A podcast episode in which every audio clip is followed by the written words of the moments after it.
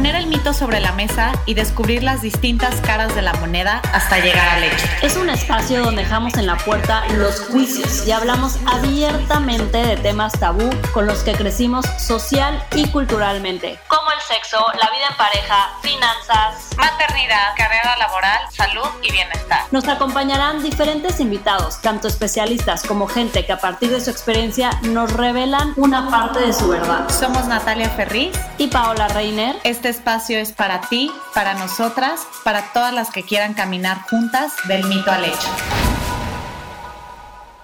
Hola, bienvenidos y bienvenidas a todos. Estamos muy muy felices de arrancar un capítulo más de Del mito al hecho.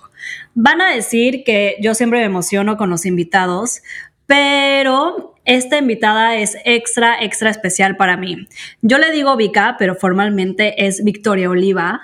Crecimos juntas en el trópico en la gran ciudad de Cancún y hemos sido amigas muy cercanas desde entonces. Yo siempre le he dicho que debería tener su propio canal de YouTube porque de verdad tiene una forma de comentar cada tema muy especial, entre sarcasmo, humor, cultura pop, referencias de novela y mucha, mucha verdad, que siempre te sacan una sonrisa, pero sobre todo te llegan directito a donde te tienen que llegar. No me quiero poner muy personal aquí porque es una gran, gran amiga, pero hablando de quién es ella, qué hace, quién es Victoria Oliva, pues ella empezó un camino de autosanación a través de la espiritualidad, es terapeuta holística y conferencista wellness.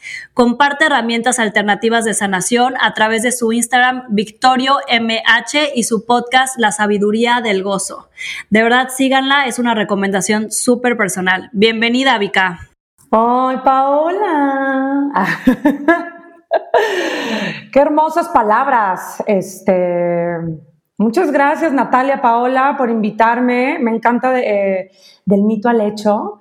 Eh, soy una persona que siempre uso refranes para explicar la vida. Creo que los refranes es lo, lo, más profundo en cuestión sabiduría popular y al final del día todos somos parte de ese pópulo. Entonces, qué mejor que entendernos a través de los refranes. Me encanta del mito al hecho y estoy muy contenta que me, que me hagan parte de este gran proyecto y que me hagan parte de esta plataforma donde se va a hablar sin pelos en la lengua y vamos a, a desarrollar lo que se tenga que desarrollar. Natalia, Paola, en serio, muchísimas, muchísimas gracias por darme microfonazo. Microfonazo. Vika, pues bienvenida. Gracias eh, de nuevo por estar aquí. Eh, cuando Paola me contó de ti y empecé a ver todo lo que hacías, me encantó y justo creo que trabajamos un mito particular que a nosotros nos llama mucho, mucho eh, la atención y que creemos que eres como la persona adecuada para hablar de esto. Y el mito es la felicidad es un estado permanente. La realidad, ahorita lo vamos a ir discutiendo, pero justo me, encantaría que nos empezaras a platicar primero, o sea, más allá de, del mito en sí, la realidad es que es primero pensar qué es la felicidad, ¿no? O sea, porque también cómo nos la venden, qué es, ¿no? Entonces, me gustaría empezar con eso y, saber cómo, cómo has vivido este camino en búsqueda de esta tan ansiada felicidad. Mm, híjole, sí, definitivamente la felicidad es como buscar esta fuente de juventud eterna, ¿no? Como el santo grial. Ah, porque cada quien nos vende un concepto diferente de felicidad. Si tú te metes al diccionario como tal y buscas qué es felicidad, te va a salir que es un estado de ánimo, Punto. Es un estado de ánimo que se presenta en las personas cuando sienten satisfacción por algo, por algo que se vivió, por algo que obtienen. Es un estado de ánimo que denota satisfacción. Entonces, se me hace completamente ilógico y es una vil mentira que tú busques una felicidad permanente porque es entonces, obligarle a tu cuerpo físico, que está hecho para experimentar todos los estados de ánimo, es una máquina perfecta que puede experimentar, vivir, eh, razonar, expresar, interiorizar todos los estados de ánimo. Pero entonces, en esta necesidad de pertenecer o en esta necesidad de demostrar que tú sí lo estás haciendo bien o que tú sí tienes las respuestas o que tú sí eres valiosa o valioso o que mereces, ah, entonces es, me voy a mostrar, necesito mostrarme feliz todo el tiempo. Eh, entonces, cuerpo, solamente puedes experimentar un solo estado de ánimo.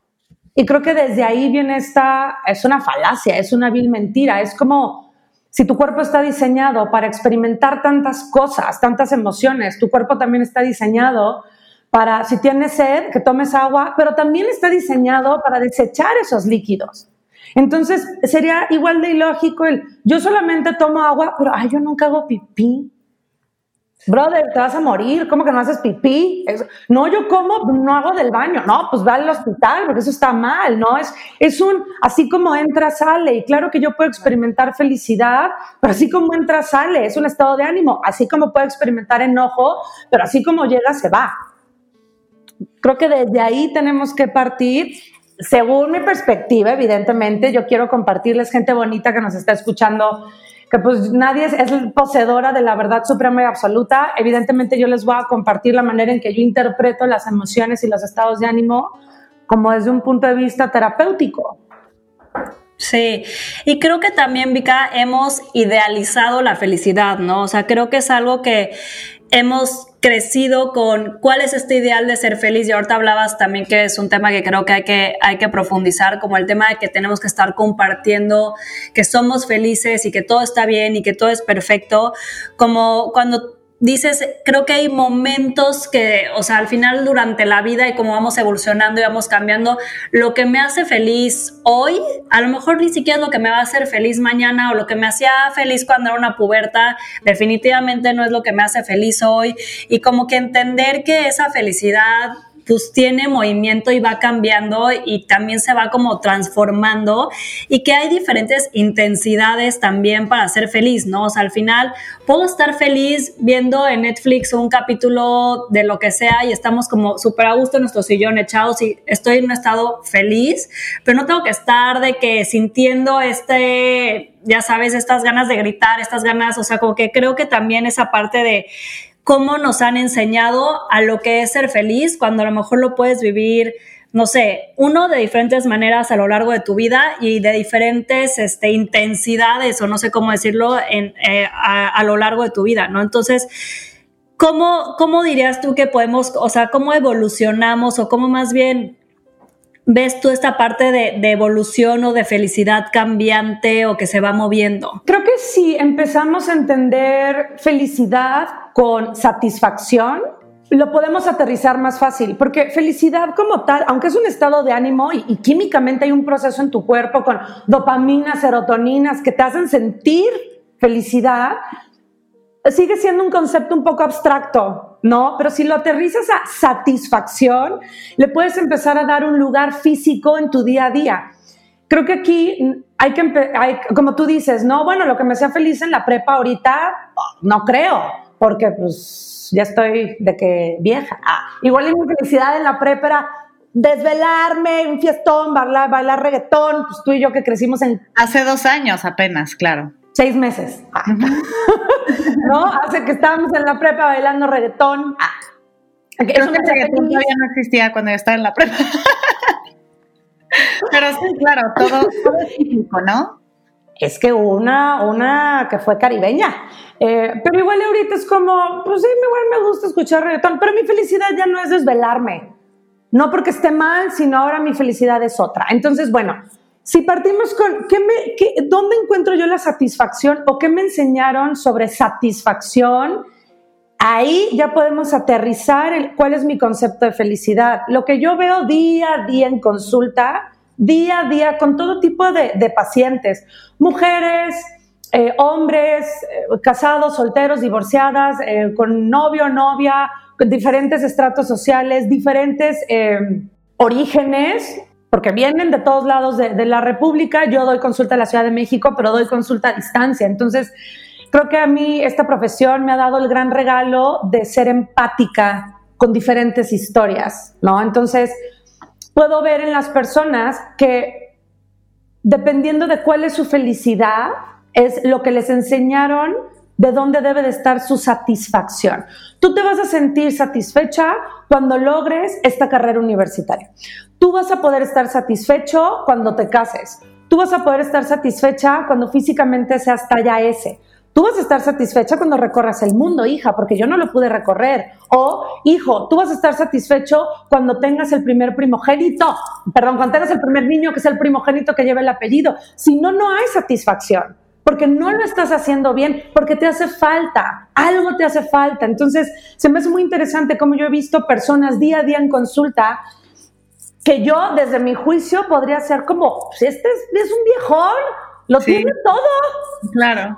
¿No? Claro, claro. Pero es, esta insatisfacción porque desde lo que le enseñaron le hace falta algo. Es que no me he casado, es que no tengo hijos, es que pues sí, ya recorrí el mundo, pero no todo el mundo. Es que todavía no tengo esa casa, o es que... Y guiamos nuestro, en yoga le dicen drishti, ¿no? Tu visión, tu mirada, donde pones los ojos, lo, enfocas todo el tiempo en lo que no hay. Desde la ausencia, ¿no? ¿Mande? Como desde la ausencia. Y si yo veo, ajá, y si yo veo lo que no hay, estoy dirigiendo mi atención a la insatisfacción. Y entonces no importa todo lo que tengo, todo lo que ya hice, todo lo que sí hay, no me lo permito ver porque a mí me enseñaron a ver lo que no tengo para moverme y lograrlo. Y algo que les quiero compartir, que se me hace súper interesante, es que nos, nos educaron a creer que si yo estoy satisfecha con algo, entonces ya no me voy a mover, entonces soy conformista entonces dejo de lograr, hacer, etcétera, etcétera, etcétera, y ahí se vuelve como un, así, cuna de lobos, a cadena de amarguras, la peor novela que se puedan imaginar, y hay una constante insatisfacción. Claro, completamente de acuerdo, Vika. Mira, la realidad es que con eso que, platicas y lo hemos eh, comentado constantemente, es que también tenemos este chip a que tenemos que alcanzar una meta, cualquiera que sea, como ahorita decías, ¿no? Diferentes realidades, diferentes edades, diferentes contextos, pero no, o sea, crecemos con esta idea que tenemos que alcanzar una meta, ¿no? La que sea, pero tú tienes que llegar del punto A al punto B. Yo, por ejemplo, personalmente en esta pandemia me he dado cuenta que pensaba que era una persona muy agradecida, eh, dentro de lo que yo puedo nombrar felicidad, me consideraba una persona feliz, ¿no? Hasta que me di cuenta, ¿sabes qué?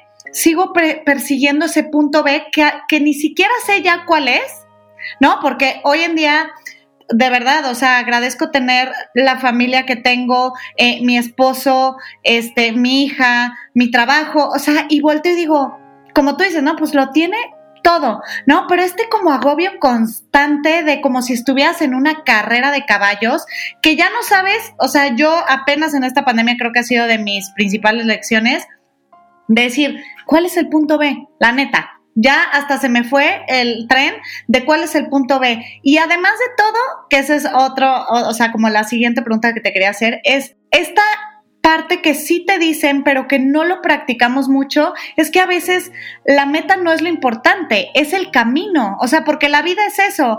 Puedes en tu vida llegar al punto B a tus 30, pero a lo mejor después vas a querer el otro punto C y luego el D, y siempre vas a estar alcanzando, ¿no? Estas metas. Y de repente yo, ahorita este año, este 2020, sí volteé y dije, ¿por qué no tendría que estar disfrutando más el camino? Cualesquiera que sean las metas que yo me quiera poner, personales, profesionales, espirituales, lo que sea, pero dejamos de disfrutar el camino y eso es la vida.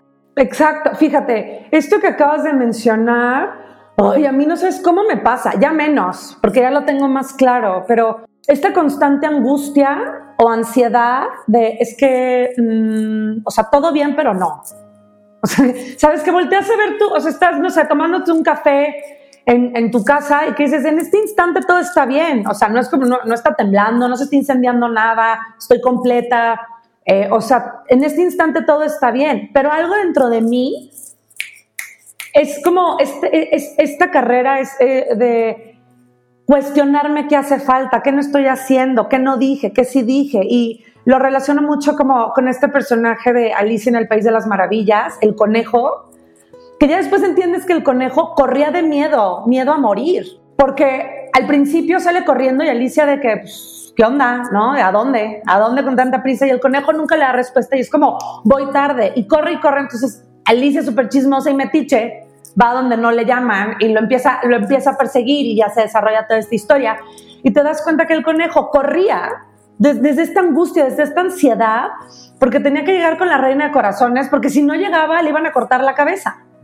Entonces dices, ah, no, pues no, pues sí, mano, córrele, porque si no, te, va a cargar, te va a cargar el payaso. Entonces, creo que aquí es este miedo a si no corro, si no logro, si no hago, si no me preocupo, si no me estreso, me van a cortar la cabeza. ¿Qué sería cortar la cabeza? Hay tres miedos pilares fundamentales en la cabeza de todas las personas, ¿ok? Hombre, mujer, quimera está ahí en el inconsciente. Miedo a la soledad, miedo a quedarme sola o solo, miedo a quedarme en la nada o volverme nada y miedo a quedarme lejos de Dios, de la divinidad, de la deidad en la que tú creas. Y entonces a través de estos tres miedos hacemos cosas, vamos, vamos como en esta carrera de lograr y hacer. Y entonces, regresando al punto de partida del mito, creemos que la felicidad va a ser un premio que va a llegar al final de esa carrera. Desgraciadamente nos volvemos las personas más incongruentes con esa carrera, porque como tú dices, Natalia, no sabemos ya cuándo empezó esa carrera, ni a dónde va, ni de qué se trata, pero estamos corriendo como el conejo y el tengo que lograr esto para que después me den mi galletita, mi premio de felicidad.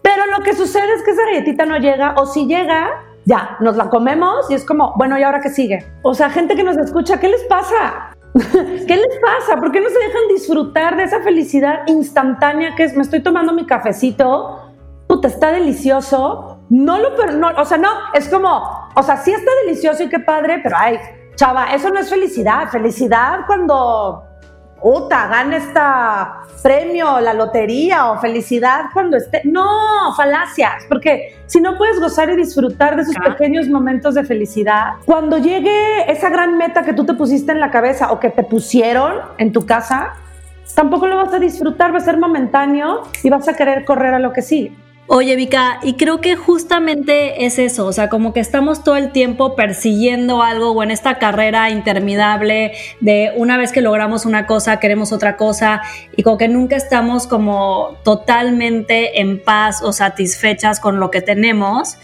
Eh, ¿Cómo, o sea, a lo largo de, con tus pacientes, con tus experiencias personales, con lo que has aprendido, leído, etcétera, cómo buscamos como eso dentro de nosotros mismos o de nosotras mismas, o sea, cómo llegamos a eso desde nuestro interior. Creo que ahorita también estamos sobresaturados de todo lo que tienes que hacer para tener una vida espiritual o una vida alrededor del bienestar, ¿no? De que eh, eh, medita 10 horas en la mañana, luego haz yoga, luego este, tómate un café con hongos, este, que no sé qué. Luego, este, tienes que irte un mes a vivir a Sayulita para conectar con el mar, la playa y eh, si, no has hecho, si no has hecho ayahuasca, lo mejor es lo que te está faltando para que realmente puedas conectar. Tienes que leer no sé cuántos libros de tal, eh, de tal persona que es el que te va a encontrar ese camino para que puedas llegar a esa paz espiritual máxima. O sea, creo que hay demasiada, demasiada información ahora con este nuevo mundo de espiritual y mundo de bienestar. Y también como que queremos estar como cumpliendo todos estos checks, ¿no? De que ya medité, ya hice yoga, ya me tomé mi café con hongos, ya no sé qué. O sea, lo digo porque yo personalmente, o sea, cada vez veo de que ahora tengo que añadir esto adicional a mi rutina y en lugar de que, de que digas, no, lo estoy disfrutando, como decías de tu café en la mañana, ya es como, no, y si no me he, me he tomado mi café con los hongos, entonces a lo mejor ya no me voy a sentir igual de bien durante el día. O sea, como que estamos, pues sí, la palabra es saturados o que queremos cumplir todos estos checks también para ahora cumplir con esta vida espiritual y ser, estar más en paz con nosotros mismos. O sea, tú para las que no, las y los que nos están escuchando, o sea, ¿qué recomiendas para como tener este botón de pausa y este botón de realmente saber qué es lo que a mí me funciona, qué es lo que a ti te funciona, eh, cómo lo hacemos también para no, no sentirnos eh, overwhelmed de tanta información que hay afuera para tener que cumplir todos estos checks, checks, checks para ser espirituales o estar en una vida en paz y bienestar. Eh, híjole, mano. es que todo lo que acabas de describir, fíjense cómo volvemos a lo mismo, sigue siendo el mismo conejo. Sí. Es el mismo conejo, es eh, esta, esta carrera y esta competencia Sí, si lo quieres ver como con uno mismo, con los demás, no sé, cada quien lo vive diferente. De, yo me levanté y respiré y el, jalador de lengua que me enseñaron en Ayurveda. Y después hice estas respiraciones, y después ya leí, y después medité y salí a correr. Y es como, a ver, hay que recordar, paso número uno, ¿cuál es tu intención? Si empezamos a ver la vida como lo que es, mera energía, todo se vuelve un poco más eh, fácil de asimilar. No de la noche a la mañana, pero sí día a día. Todo en la vida es energía. Tú estás viva, estás vivo, estás vive, porque tienes energía en el cuerpo. En el momento en que esa energía se vaya de tu cuerpo físico, ya no eres tú, es un cadáver. Y esa energía se va a otro lado a experimentar otras cosas, ¿no? Por ahí dicen que la energía no se crea ni se destruye, se transforma. Entonces, ¿qué intención, con qué intención, desde qué intención tú te tomas ese té de hierbas, esa meditación, eh, ese yoga, ¿con qué intención? ¿Cuál es tu intención? Y voy a repetir la palabra intención un millón de veces más, ah, porque de ahí viene, si mi intención es que estoy mal y que no es lo, lo suficiente lo que hago y que tengo que demostrar que yo ya estoy bien porque antes estaba mal y yo tengo que demostrar que de mi grupito de amigas, de amigos, yo ya estoy bien y los demás no han encontrado la iluminación y yo sí, tu intención es sumamente egocéntrica, es desde el miedo. Y falsa, o sea, no te puedes mentir a ti mismo tampoco.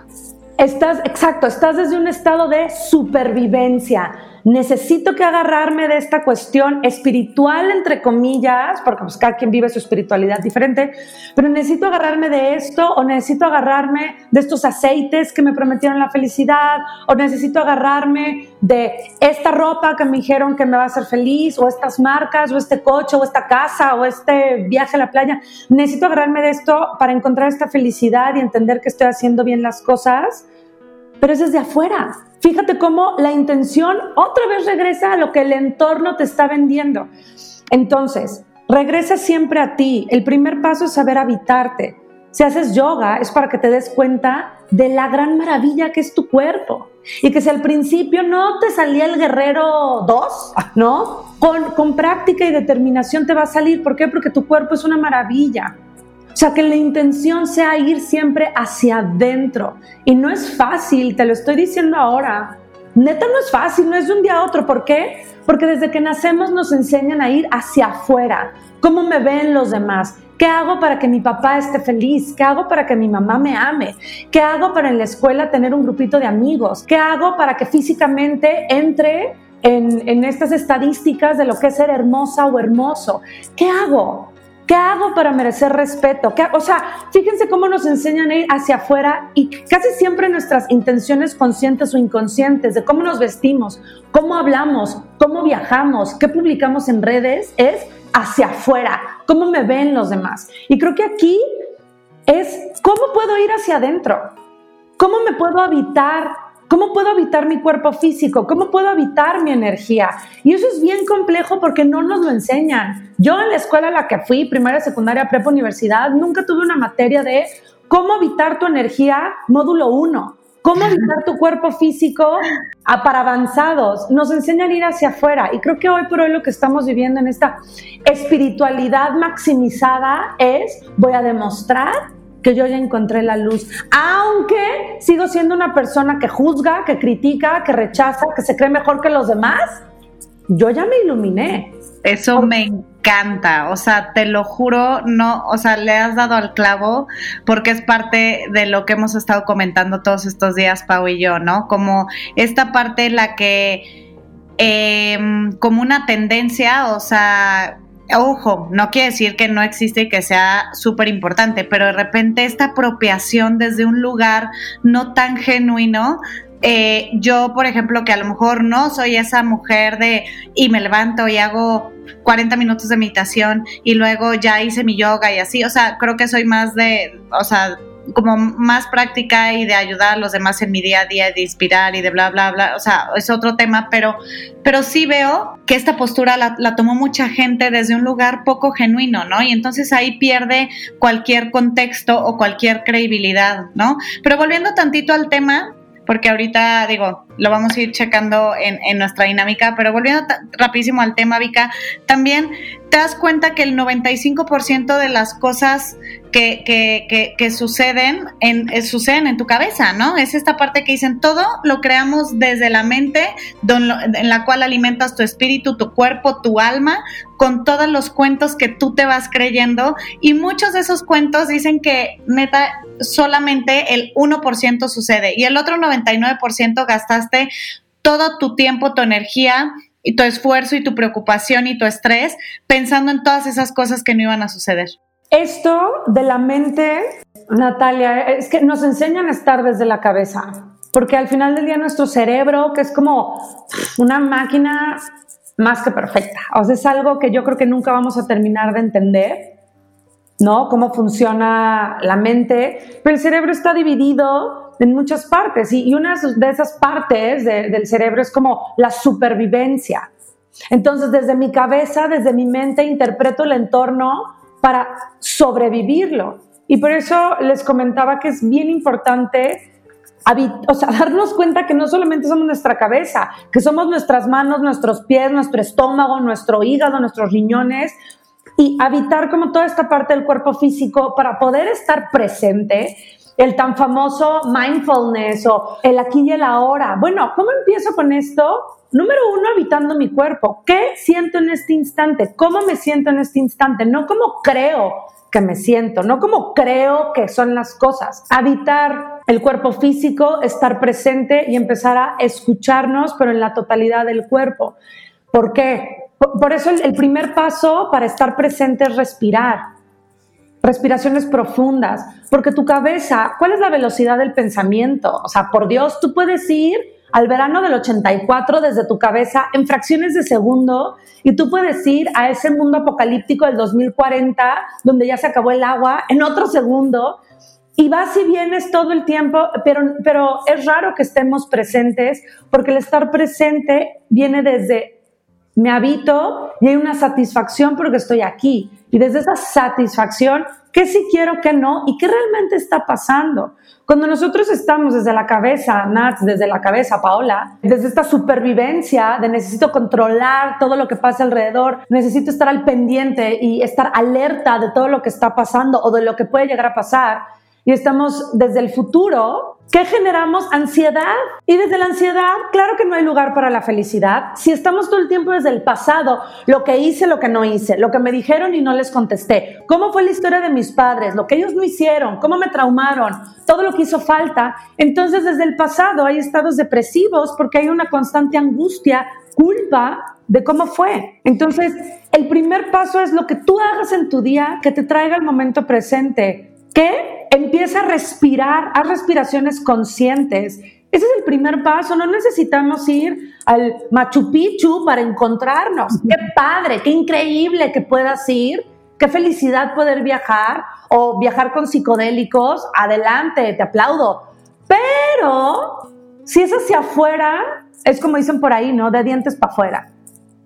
Sabes que en este mismo instante tú puedes empezar a habitarte respirando, preguntándote, ¿cómo me siento? ¿Por qué hablo como hablo? ¿Por qué me he visto así? ¿Para qué? Y es algo tan sencillo, ¿no, Vic? O sea, creo que, creo que al final es algo que todos, eh, todas, todes podemos hacer. Eh, yo creo que es desde ese, y te, te puede tomar segundos de tu día, al final es una forma para justo lo que hablábamos, de tener esta carrera, ¿no? O sea, como que darnos este tiempo para nosotros mismos y decir, me detengo, respiro y encontrar lo que realmente para nosotros funciona, que hablamos también de lo que para todos la felicidad es algo distinto, ¿no?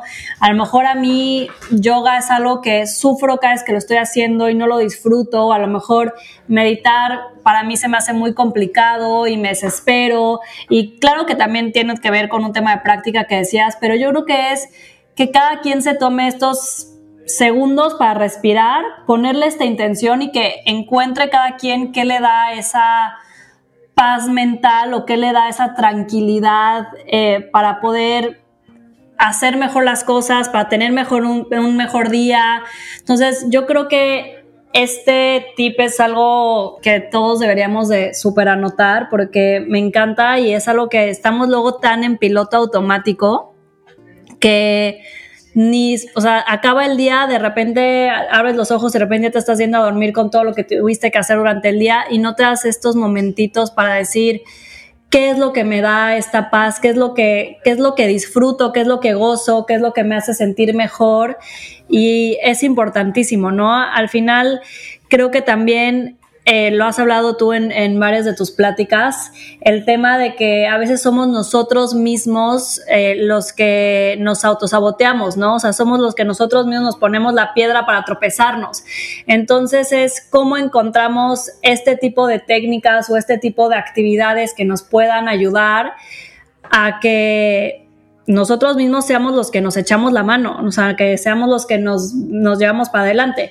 Y no tenerle miedo, que ahorita que estabas hablando de la felicidad, no tenerle miedo a, al ser vulnerables también, ¿no? A de repente sentirnos tristes, sentirnos enojados, sentirnos frustrados, o sea, lo hablabas al principio. Es parte, o sea, si sientes felicidad, vas a sentir tristeza en algún momento, ¿no? Al final todo es, este, si subes vas a tener que bajar, o sea, todo tiene esta, esta movilidad. Entonces, tampoco eh, castigarnos si un día nos sentimos tristes, enojados, frustrados, frustrados, o sea, también saber vivir todas las emociones, ¿no? Eh, sí, ese es el gran reto. Es el gran reto de la vida, el cómo acepto que soy un ser dual, que hay luz y hay obscuridad en mí, que tengo talentos, virtudes, pero también defectos, el aceptar que soy todo esto sin una crítica y un constante juicio. Ese es el gran, híjole, el gran aprendizaje de la vida. Nadie te lo está exigiendo que lo aprendas mañana mismo, ¿sabes? Es día a día tener como esta paciencia para entender que somos un todo y que yo merezco vivir todas mis emociones y que si un día amanecí triste, pues ya, pregunto, me cuestiono de dónde viene esta tristeza, en lugar de meterla en un cajón, porque como soy terapeuta, a mí me tienen que ver feliz siempre. Por supuesto que no. O sea, claro que no. Y quiero que les quede muy claro a todas las personas tan bonitas, preciosas, maravillosas, ah, que nos están escuchando, que les quede muy claro, tu gurú, tu maestro, tu terapeuta, tú, todos son seres humanos que van al baño, que mentan madres, que sudan, que se tienen que cepillar la boca, espero, ¿no? Son seres humanos que al final del día solo te están compartiendo lo que a ellos les funcionó, pero son personas duales. No les exijas perfección, no los pongas en un altar porque no es justo. Así como a ti no te gustaría que te pusieran en un altar y que te exijan que todo el tiempo que todo el tiempo estés bien, que todo el tiempo estés de buenas, que todo el tiempo seas fuerte, que todo el tiempo tengas una respuesta, no es justo, ¿saben? Y, si quieren entender un poco más de este tema de las emociones, Paola, como ahora lo mencionas, de bueno, pues sí, estoy feliz, igual un día pues, estuve triste y si me enojo, pues también voy a estar de buenas, no pasa nada. Chequen por favor la película de Trolls, que es una joya, joya, joya, joya, y hay otra película que se llama es eh, Pleasantville, algo así, esas más viejas de los 90, sale Reese Witherspoon, que la amo. Creo que en español es Amor a Colores, porque ya saben que en español siempre ponen títulos bien ridículos.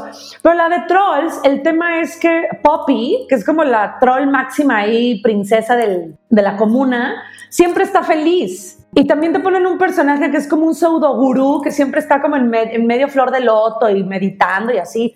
Y hay otro personaje que está súper deprimido y que está triste y que se aísla.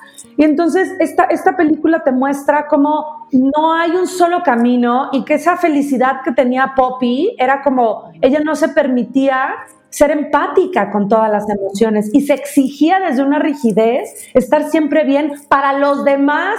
Y este es el problema. Cuando tú te exiges algo para los demás, no hay espacio para la felicidad, ¿eh? Es una falacia. O te amargas. como para anotarlo en nuestro refri. Cuando te exiges para complacer a los demás, no hay espacio para esa felicidad. O sea, de verdad me parece, creo que de los puntos más importantes que, que has tocado, Vika.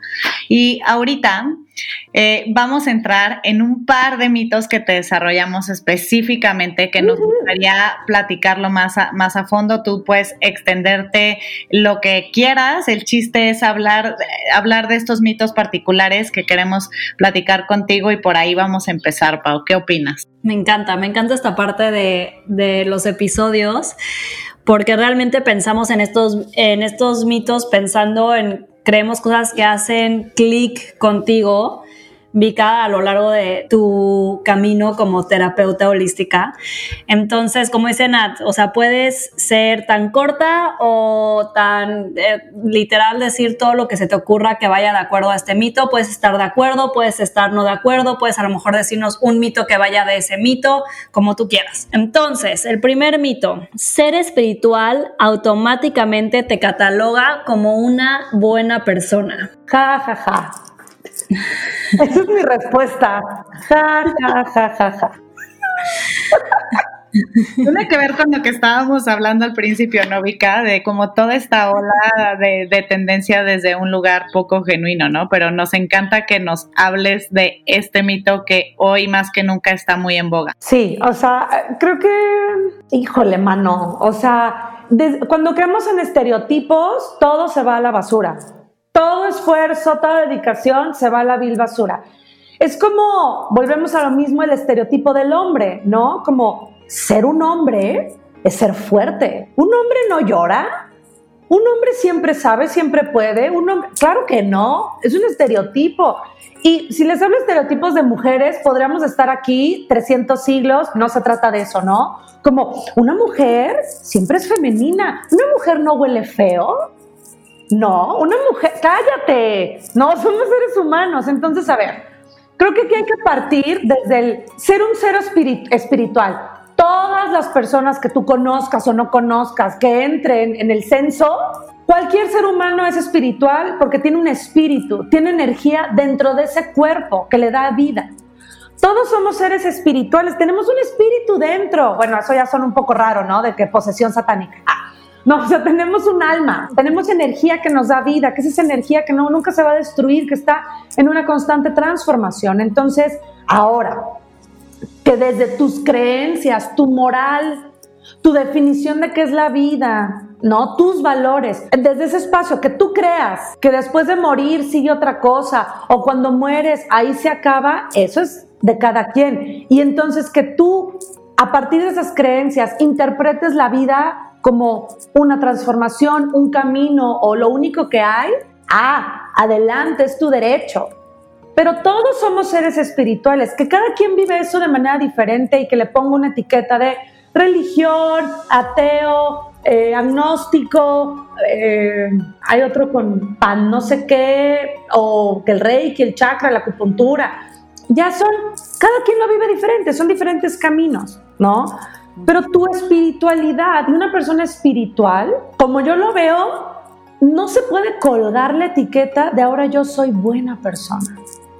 Porque eso es como, ah, achis, los mariachis. O sea, ya eres mejor que los demás. Y sabes qué, esto a mí me ha pasado mucho. Cuando, yo empecé este camino de, de, ir a terapia alternativa y de pedir ayuda, es porque yo, yo elegí rehabilitarme.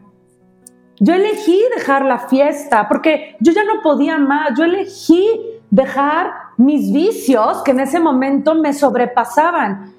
Pero yo sí tuve muy claro que fue una decisión personal y en ningún momento yo juzgué a mis amigos que seguían en la fiesta y en ningún momento yo juzgué las drogas y en ningún momento, ¿por qué? Eh, porque es caer en, el ego de yo ya tengo la verdad. Claro que no, porque en el momento que te pones desde el ego, la vida se va a encargar, como la carta de la torre en el tarot, la vida se va a encargar que te des cuenta de tu propio ego y muchas veces no es bonito. Y entonces a mí me llegó a pasar en estos ya casi nueve años que llevo desde esa rehabilitación, otros conocidos que igual empezaban a dejar o dejaban el alcohol o dejaban las drogas y ya ponían en sus estatus de Facebook, ¿no? Porque antes se usaba más Facebook. Como, ay, wow, qué maravilla, un domingo sin cruda. Yo no sé cómo le hace la gente que toma. Y yo, cállate el hocico.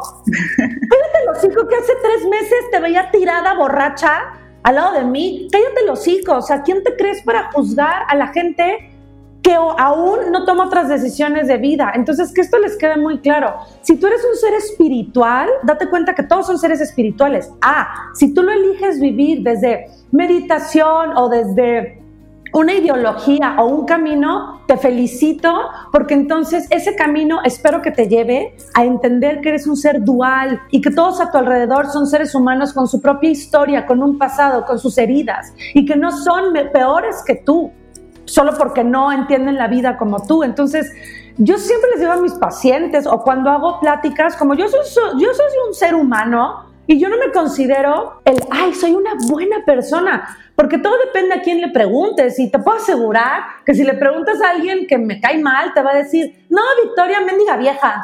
¿No? Hizo tal, tal, tal. Pues sí, dependiendo a quién le preguntes, va a ser su opinión. Pero es bien importante el que nos quitemos la etiqueta de yo soy buena y que mejor te empieces a poner em, como esta virtud de yo soy empática, soy compasiva, soy misericordiosa, soy una persona bondadosa. Y eso no tiene que ver si eres buena o mala, porque el bueno y malo es un juicio. Y entonces, dependiendo a quién le preguntes, te va a contestar desde su juicio. ¿No? ¿Qué es ser una buena mujer? Puta, pues dependiendo a quién le preguntes. De acuerdo, no podría estar más de acuerdo, Vika, completamente de acuerdo. El siguiente mito, y este yo creo que sería de mis favoritos, a ver si lo logro explicar bien. Eh, muchas personas cercanas a mí, incluso mis hermanas elegidas, este, personas de verdad que amo y adoro y respeto, obviamente están muy muy metidas como no solo en el tema de imitación, incluso, incluso en algunos de, que tú también tienes toda esa expertise, este, en el tarot, en el universo, en X y Y parte de energías, ¿no? Entonces de repente me encuentro con esta parte de no sé, de que tienen que tomar una decisión importante y es lo que diga el cosmos, lo que diga el universo, este, esto me toca a mí porque así estaba dado en la energía. Y yo, por ejemplo, en ese aspecto me tengo que considerar que aunque sí creo en la energía y creo en algunas cosas o situaciones allá afuera, eh, yo considero que somos como arquitectos de nuestro propio destino, ¿no? Entonces el mito es, la vida, la energía, el universo ya tiene un destino marcado para mí. Híjole, está súper chido eso. De hecho, hay un libro que ahora que lo mencionas, Natalia, ese libro se lo presté a un paciente y no me lo ha regresado. Donde quiera que esté. ¿Quién es? Que te lo devuelva ahorita. Ah, ahorita agarro la agenda. Miguel, ¿dónde estás? ¿Dónde está mi libro? Porque era un libro en inglés que, que, que justo hablaba de este mito, como la diferencia entre eh, ¿cómo era? Era la diferencia entre destino y oh, como libre albedrío, algo así, ¿no? Entonces, como yo lo veo y como yo se los quiero compartir, es que una verdad absoluta es el libre albedrío. Dentro de cada ser humano existe el libre albedrío. Que nos sintamos, o sea, o no libres, ya es punto y aparte, ¿no? Como consideres tú la libertad es punto y aparte, pero hay un libre albedrío. Tú eliges siempre qué hacer con lo que te pasa. Tal vez no eliges conscientemente lo que te pasa o lo que está pasando todo el tiempo, porque no, o sea, eso sería tratar de controlar la vida, lo cual es imposible. Pero dentro de ti hay un libre albedrío que te abre esta puerta a elegir cómo voy a vivir, cómo voy a reaccionar ante esto que me está pasando. Entonces, yo sí considero que hay cierto destino, que si, por ejemplo, mi camino en esta vida era llegar del punto A al punto B, van a ver, o sea, el punto B es como, lo podemos ver como el destino, pero como yo llegue al punto B es mi libre albedrío. Si quiero llegar a gatas, en bicicleta, gritando, riendo, acompañada, sola, en metro, ese es mi libre albedrío, ¿no? Entonces, yo sí considero, cuando veo mi vida hacia atrás, que hubo momentos clave que yo quiero considerar que ya estaban marcados en mi destino para yo poder ser la persona que soy.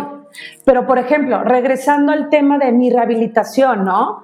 Se presentó todo para que yo tomara la decisión, Natalia, pero al final del día, la que tomó la decisión fui yo, ¿sabes? Y fue en una, me acuerdo perfecto que fue una sesión de ángeles ahí en Guadalajara, eh, como de esta canalización con ángeles, donde me decían, es que ya, o sea, es tu momento para ya dejar todo esto que te distrae. Y ojo, Yo pude haber dicho, ay, no, pues si me lo dicen los ángeles de, luz, lo hago. Pero volvemos a lo mismo, hubiera sido para afuera. Sí. ¿No? Y la decisión la tomé yo y dije, con todo el miedo que esto me pueda dar y no sé qué va a pasar, elijo esto. Entonces, claro que a veces vamos a que alguien más nos ayude, ¿sabes? Como que nos dé otro punto de vista de lo que nosotros estamos viviendo y podemos ir a pedirle la opinión a quien tú quieras o ajá, a una lectura de cartas o a través de el cosmos. Pero en el fondo siempre vas a hacer lo que a ti se te pegue la gana y es la realidad. Que a veces queremos, fíjate, a mí me pasa mucho en lecturas de, lecturas del oráculo, de lecturas del tarot. Yo me doy cuenta cuando llegan personas que solamente quieren que les reafirme lo que ya saben. Y me doy cuenta cuando llegan personas que quieren que les dé por su lado, ¿no? Y la realidad es que así no funciona. La verdad no peca, pero a veces incomoda. Y muchas veces hay personas que te dicen, es que no, a mí me salió en las cartas o a mí me dijo mi chamana que esto y pues ni modo. No, no, no. En el fondo bien que lo querías hacer, solo fuiste a que te lo confirmaran o a que te dieran por tu lado en la decisión que ya habías tomado. Te quita responsabilidad, ¿no? Creo que al final es mucho más fácil decir, pues me lo dijeron las cartas, me lo dijeron los ángeles, y te quita un poco la responsabilidad de decidir qué hacer tú, o sea, hacia dónde te quieres mover y tú tomar esa decisión, como dices, al final lo que tenemos como seres humanos es el libre albedrío, ¿no? O sea, tenemos el poder de decidir hacia dónde queremos ir y es mucho más fácil decir, pues me quedo en esta chamba o en esta relación o en esta ciudad donde realmente ya soy infeliz, realmente ya no me mueve nada, pero pues las cartas me dijeron que aquí me tengo que quedar hasta que, eh, no sé, Mercurio retrógrada, este, no sé, vuelva a pasar. Entonces, eh, creo que es una forma de quitarnos responsabilidad del poder de nuestras decisiones y hacernos responsables de nuestro camino, de nuestra decisión, de las consecuencias que vengan con esas decisiones. Y, y a veces lo utilizamos como, pues sí, para que sea mucho más fácil decir, no, pues no, sigo aquí o estoy haciendo esto porque las cartas lo dijeron o porque estoy esperando que ya me dijeron que en 15 días que sea luna llena a lo mejor me va a ir mejor. Entonces, no, o sea, creo que como dices, es una parte que el tarot y todas estas, este, eh, herramientas nos pueden apoyar, nos pueden complementar, pero los únicos que tomamos la decisión al final de hacia dónde movernos, qué hacer o qué no hacer, somos nosotras mismos, ¿no? Entonces, eso es algo que también hay que tener claro y que no hay que pasarle la bolita a alguien más. 100%, como dirían, 100%, porque eh, tenemos, hay que agradecer, neta hay que agradecerle a la vida que tenga infinitos y limitados caminos para que cada persona desde, su, desde sus gustos pidan ayuda, resuelvan y avancen en su camino. Entonces, a mí, yo, yo en lo personal, amo y adoro los oráculos, el tarot, numerología, astrología, que ve esto, que el otro. Ah, ¿no? Como hay infinidades de herramientas, yo las amo. Amo pedir ayuda a través de ellas y amo poder ayudar a otras personas a través de estas técnicas. Pero siempre regreso al punto de partida. La que elige qué hacer y cómo vivir soy yo. Y la única responsable de mi salud, mi felicidad y mi paz soy yo. Entonces, claro, o sea, yo siempre les digo a mis pacientes, mira, en una lectura de cartas como yo lo trabajo, aquí va a salir qué puedes hacer, no solamente qué va a pasar. Porque, por ejemplo, Natalia, lo que decías del destino, si ya todo estuviera escrito en piedra, pues ¿para qué nací? O sea, ¿para qué me levanto en las mañanas? ¿Para qué hago? ¿Para qué? Pues si ya todo está, o sea, ¿qué caso tiene? Claro. ¿No? Oye, Vika, ahora sí ya se nos fue el tiempo rapidísimo. Creo que le diste el clavo en todo lo que queríamos tocar. O sea, cada cosa que decías, yo estaba así como, sí, sí, totalmente, totalmente, totalmente. O sea, no nos pueden ver, pero todo lo que estaba diciendo yo estaba con la cabeza de que no, sí, total. Y yo creo que es bien difícil luego ponerlo en práctica. O sea, lo que hablabas del ego, lo que hablabas de tomar decisiones también nosotros. O sea, porque creo que tocaste muchos puntos muy, muy claves que creo que les van a ayudar a todas, todes, eh, todos para pues justamente encontrar un mejor camino, ¿no? Porque tampoco es la solución ni es este ya haciendo todo esto y a lo mejor te, te sigues sintiendo de alguna manera frustrado o sigues queriendo tener más y más y más, no pasa nada. O sea, que creo que son herramientas, lo dijiste muy bien, son herramientas, nos ayudan para poder tener un mejor camino, tener, eh, llegar a un mejor resultado, pero siempre tomando en consideración que no es algo que nos va a tener la vida resuelta. Nos encantó tenerte aquí, Vika. Este estuvo muy, muy padre. Lo disfrutamos muchísimo. Y pues nos vemos en el siguiente capítulo del mito al hecho.